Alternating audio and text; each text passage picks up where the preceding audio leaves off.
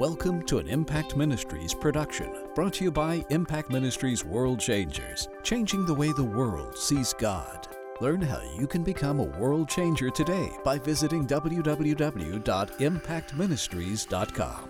Now, here's your host, founder of Impact Ministries and developer of Heart Physics, the self development programs that have changed thousands of lives around the world, Dr. Jim Richards. Hey, I'm Jim Richards. I want to welcome you to Impact Cyber Church. Man, we are on this journey of entering into that realm, that place where we not only enter, encounter God deeply and personally, but we also encounter and have access to all the resources of God. This is how this is how God intends for us to live. He does not intend for us to live enslaved to the world and to the world system. Remember, God and the model that we're looking at is the model of the children of Israel coming out of Egypt. Egypt is the world system. Egypt is not just sin, it's the world system. And, you know, we have to choose to follow God out of the world system. Well, coming out of the world system means we stop thinking about God the way we used to think, stop thinking about eternal life, stop thinking about how we raise kids, stop thinking about how to be uh, you know, a, a godly person. We've got to give up our every opinion or be willing to give up our every opinion the moment we realize that it's in contradiction to God's word. And that happens because we make Jesus Lord. Now, when we make this journey, if when we come to the Lord, if we really are teachable, if we're really looking for God, you know, many people come and all they really want is a ticket to heaven. That they don't really have much interest in in this life and what we should do in this life and and and you know experiencing transformation in this life. But the real truth is god wants us to begin living in this realm that's called heaven or called the kingdom of heaven right now. He wants us to begin enjoying life as if we have already entered into new jerusalem. So we come to jesus as lord. And and you know, in those early days, people are always talking about how, that, how they had so much enthusiasm, they had so much passion, and they had so much excitement in those early days, and they don't understand how they lost them. Well, I'm not a church basher because, uh, man, I, I love good church. I love great group worship. I love what happens in a, in a not just a church service, but in a church function. But sadly, there are so many churches that preach things that are contrary to the gospel that that the very places that people often go for help become the places that squeeze the life and the joy and the peace out of them. You know, I can't even tell you how many tens of thousands of people over the last uh, 30, 40, 50 years has said to me, you know, they had to go through getting healed over their anger toward church because they were excited for God, they were living godly, and they went to church and they lost all of their passion. Now, I'm a firm believer in personal responsibility. So, as far as I'm concerned, it really didn't matter what the church was doing, it doesn't matter what anybody else was doing. The question was, what was I doing? Why did I? Why did I not read the Bible for myself? Why did I not believe the Bible for myself? And those are questions people have to accept and move on and stop blaming somebody else for your messed up theology and your messed up life. But but the real truth is the majority of people lose their passion for a personal, intimate relationship with God because it is slowly overtaken, overthrown, and replaced with religion. And I'm telling you, God is not the God of religion, He is everything but. So we come to the Lord, and, man, and you know, and so here we are. We're like, okay, I've got this incredibly deep, passionate longing for God. What do I do? Uh, you know, I, I have the sense that there's more. How do I find it? I know, and I have this continual awareness as if God is trying to speak to me. How do I hear Him? How do I get to where I can hear God? Well, the truth is, those are the questions that people are asking when they first get saved. And sadly, those questions don't get answered when they get tied up with some place that is more religious than it is anything else. So I want to talk to you about the fact that once you perceive that there is a kingdom, the Bible says when you have been born again, John 3 3, that's when you see, have the capacity to see and perceive that there is in fact a kingdom. And if when you begin to perceive that there is a kingdom, then you start making a series of very deliberate steps to walk this path of life, this path of righteousness that God has has called us to walk. Now, many people, once they realize what it's going to cost them, because it does cost you your whole. You can't get a brand new life if you don't give up this life, and you can't any place where you hold on to this life and your views that come from this life. You can't experience the kingdom of heaven in those places in your life. So we're talking about this journey where we experience the kingdom of God, where we experience the kingdom of heaven, where we enter into this place of rest, where we have God's protection, God's provision, all of these things that He promises. And so let me just say this, by the way, about God's resources, protection, and provision.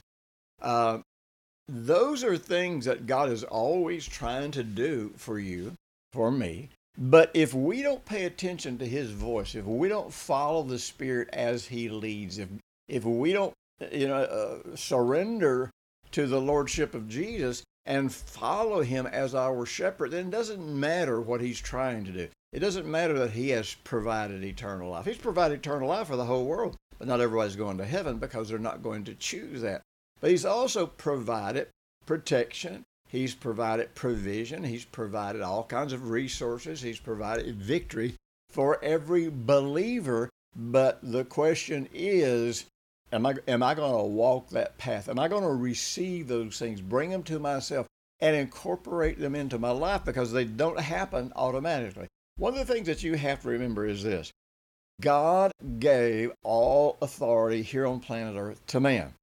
And uh, you know, religion has tried to tell us that is not true. Religion tells us that every time we sin, we give authority to the devil. There's no place in the scripture that teaches that stuff. In fact, the scripture teaches the very opposite. The book of Colossians was written partially to refute the idea that we give authority to Satan when we sin. We don't give authority to Satan because Jesus has all authority, and we don't have any capacity, any ability to give uh, his authority to Satan or to anyone else.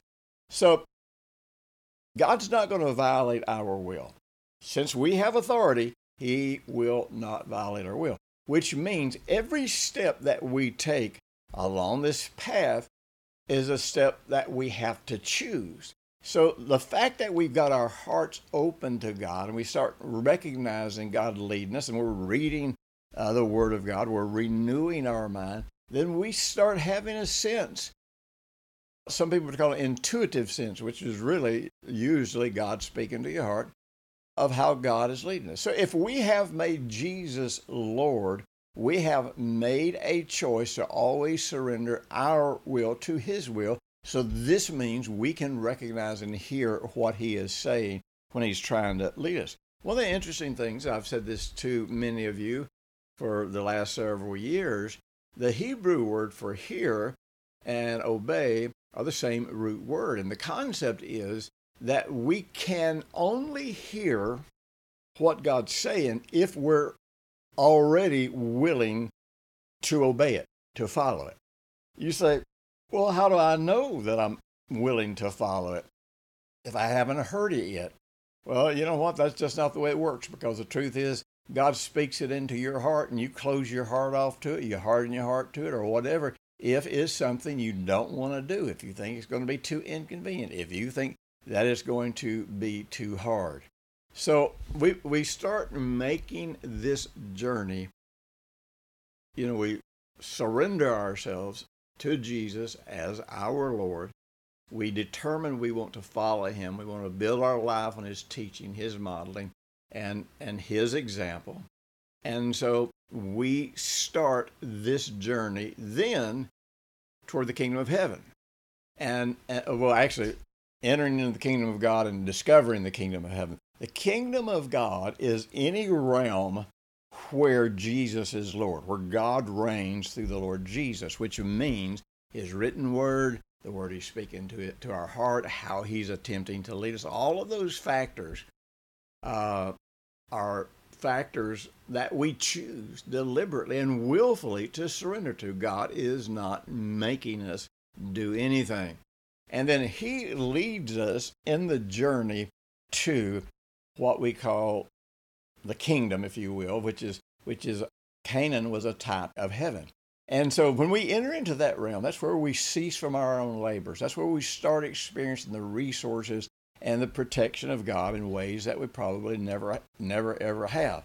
So I want to talk to you a little bit about this journey and help you realize that this is not a journey of performance. This is, this is not about you earning something from God. It is a journey. It is something we have to yield to. It is something we have to choose. It is something we have to say yes to.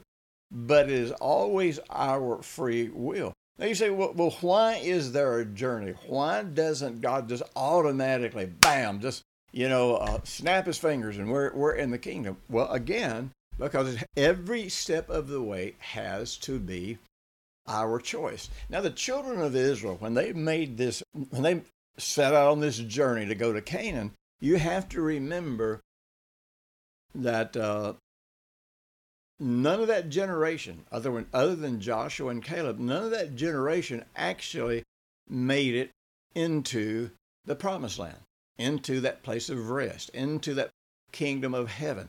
Why didn't why didn't they make it there? Because you see, in this journey that God takes us on from Egypt all the way into the promised land, along that there are certain spiritual demarcation points that we that we experience and with the children of Israel, at every point, and really we have feasts now to the Jews uh, were given feasts to establish to remember each one of these points, and they were all types that we come to see whenever we, in this generation, when we become born again believers. First thing is we have to we have to be willing to come out of Egypt. Therefore, as we have that first feast, and as a feast of unleavened bread, where we give up all the all the ideas, all the influences of the world, all the beliefs, all the opinions that come to us through the world system, and we surrender ourselves to God. And then, of course, the very next thing that happens is we have to decide if whether or not we believe that the blood of Jesus actually delivers us from the wrath of God or not. Now, you know, this just doesn't seem important, but you got to remember, you know, I have been preaching the gospel of peace and the message of grace. Uh, I was one of the three pioneers that introduced this message to America on a national level, and, and then I was the first to take this to the international world. Well, grace and peace, as much as anything, introduces a person to this unconditional love of God, to God's uh, power and strength that will work in you and, and take you on this journey. And it all revolves around the fact that God has made peace with us through the Lord Jesus, and He has made a covenant of peace with us where He says He will never, never, you know, but we're baptized into Jesus, and He will never, never, never, you know, uh, cause Jesus to have to suffer any of this wrath again. Well, if we're in Him, then we are delivered from the wrath of God. We're delivered from the penalties. We're delivered from the punishment. Therefore, we are at peace with God because we have been baptized into the Lord Jesus Christ. We have become a part of his body. But you can experience the reality of that. You might get the doctrine of it. You might have some, you know, some grasp doctrinally in the fact that we're a new creation, and you might have some grasp, you know, that okay, God loves you. But you know, you can believe those two basic things, and you can still put a lot of twists on it. You can say, "Well, see, God loves me so much that you know, he let one of my kids get killed so so he could teach me something. God loves me so much that he made me sick so I would be humble. You know, we add all these nuances on there that contradict everything that God said he did through the Lord Jesus, that contradict everything that he established through the new covenant, that con- even contradict his names so that we're actually taking the names of, of God in vain. The journey that God is taking us on, the Bible says the Apostle Paul says in the book of Corinthians, he says, Eye hath not seen, ear hath not heard, neither has it even entered into your heart or your mind or your imagination uh, the good things that God has for you. And he says they have to be revealed to you by the Spirit. So the problem is, even many people who intellectually say, Yes, I want to make this journey, They do not follow God's wisdom and instruction, and of course, later on, Jesus' wisdom and instruction, teaching us to establish our heart in the kingdom of God. Because once we establish our heart in the kingdom of God, the gospel of peace, the covenant of peace, the message of grace, all those things are factors that are only understood properly when they are recognized in the kingdom context, if you will. And if we start looking at grace and peace, all these things outside of the kingdom, then really we've gone, we've spilled over the boundaries and we're no longer really within the focus of what God is trying to do in our lives. So, so uh, we make this journey and every step along the way, whether it's the step of the Feast of Unleavened Bread, give it, you know, repenting from the dead works, repenting from everything the world's ever taught. Number two, going through Passover, coming to believe full and be fully convinced that we are delivered from the wrath of God. And then next, the uh, you know the, the, the first fruits, where Jesus is raised from the dead, and then next crossing the Red Sea, where we're baptized into the body of Christ, and then next going to Mount Sinai, where where we are baptized in the Holy Spirit. All of God's Word is written on our heart and it just goes one thing right after another. And so the thing is, we we're going through each one of these phases, uh, so that we are developing this inner strength, this inner capacity to make this journey to and into the kingdom of God and experience heaven here on earth. That is what everybody's called to do. And our personal calling uh, you know, whatever our destiny is, whatever our anointing is, whatever our office is, that comes secondary to first making a commitment and starting this journey right here. God does not need you fulfilling, trying to fulfill your personal calling when you won't even fulfill what He is calling you to. Because what He is calling you to is where the character is developed. It's where the heart is developed. It's where you keep having these encounters with God that strengthen you and and expand your capacity for grace and power and faith and all, all of these kinds of things. So here's the thing. When the children of Israel set out, and we've talked already about this, they set out looking for a place like Abraham. They didn't even know where they were going. They had been slaves in Egypt for, for hundreds of years. They, they didn't even really know for sure where Canaan was. They didn't even know for sure if there was really even a real for real Canaan land. Maybe it's just a myth. Maybe it's just one of those Sunday school stories, you know, that, that you hear about. So they start this journey just like we do, knowing in their heart that there's something there, but never having seen it, never having experienced it, not being able to fully explain it. So I want you to understand something. That's the journey that God's calling you to. And, you know, you've got to be willing to follow him to a place you've never gone. You've got to be willing to follow him when you're not even sure where you're going. You've got to trust that he will protect you when you walk through the valley of the shadow of death because you are following him. He is your source, he is your life, he is your everything. And so I'm going to talk to you about this journey and how to start understanding and preparing yourself to make this journey. But listen, let me mention I got an incredible series, Heaven on Earth, that you can order right now. You can download it or you can order CDs. But uh, you can also, you will also with that get a downloadable uh, copy of my book, Heaven on Earth. And I'm telling you, this is going to equip you to make a journey. You know, my books and my audio messages, these are designed not to just be repeats of what I'm saying in these broadcasts because I do them all different because I want to hit you with this so many different ways that you're going to there's one of them that's going to make sense to you. There's one of them that's going to get through to you. There's one of them that's going to boost your faith. So be sure and check out the audio series. And remember, whenever you make an investment in yourself by by purchasing the series, 85 cents out of every dollar you spend with us goes into outreach and touching the world. In the book of Luke, the 17th chapter, you know, the, when Jesus was talking about the, the kingdom of God, you got to realize they, they were really, I'm sure, I'm sure they were so confused about what the heck's he talking about. Because you see, they really had an idea of what the Messiah was going to do whenever he came back. And in their minds, the Messiah was going to come the first time, and he was going to establish his kingdom there in Israel, and Israel would rule over all the nations of the earth, and they would break the yoke, the political yoke of Rome off of their backs. And so, really, the majority of uh, religious Jews, probably not the people, but the majority of religious Jews, their idea of the Messiah coming was really a power thing. It was all about politics and power and and them taking over the world and them being in charge and getting even with everybody that had ever that had ever oppressed them. And uh, as believers, sometimes what we're looking for, what we're expecting God to do, is totally different than what He promised. But we don't like what He promised. We don't like that. Uh, you know that what He said. You know what? I, I told you this when I read the Bible the first two or three times through. Man, I'll tell you, I would come up on things that God would do. And I'm like, God, I, that don't even make sense to me. Why'd you do that? I wouldn't do that. I wouldn't be that merciful. I wouldn't be that kind. I have killed that person.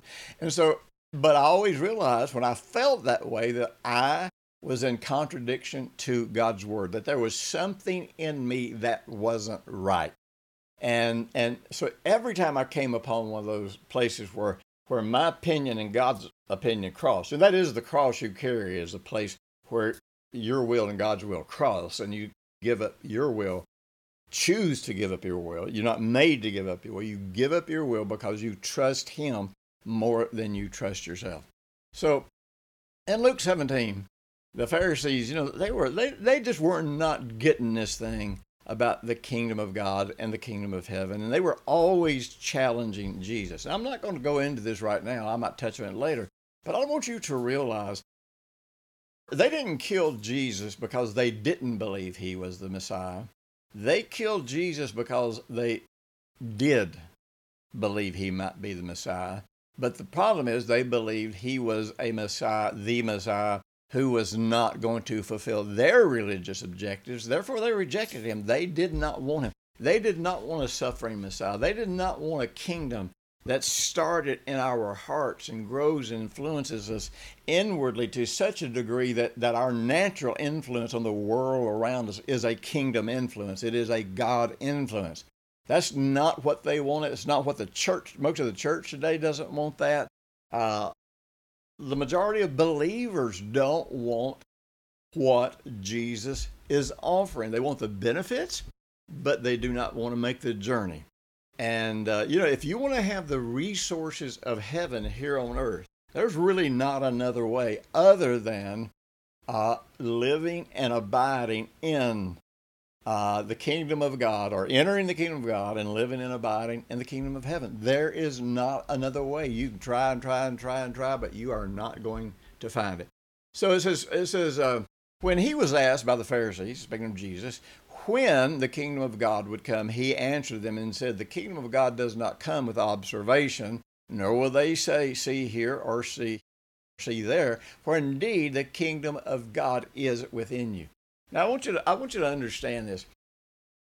You just watch over the next several years, there are going to be many false messiahs that rise up.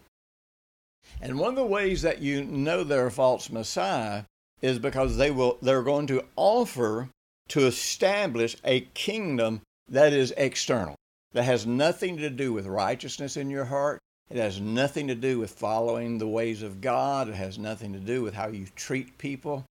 And when the Antichrist declares the false peace in the Middle East, one of the ways you're going to know he's the Antichrist is because he is, you know, like the like the crooked criminal politicians right now. I mean, you know, they make they make generalizations about how everybody's going to have to live at peace. They make generalizations about how people have to get along. But then at the end of the day, they define that and describe that and force that upon you.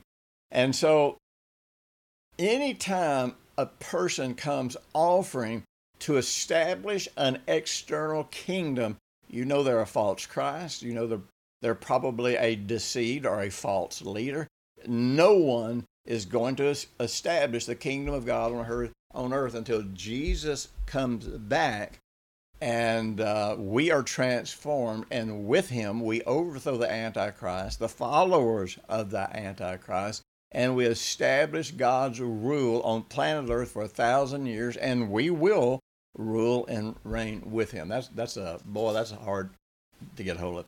So anyhow, Jesus points out that this kingdom that he is speaking of cannot come, it doesn't come by observation because it is something that happens within you. So if we want to discover this, this entering the kingdom of God, the doorway is our heart.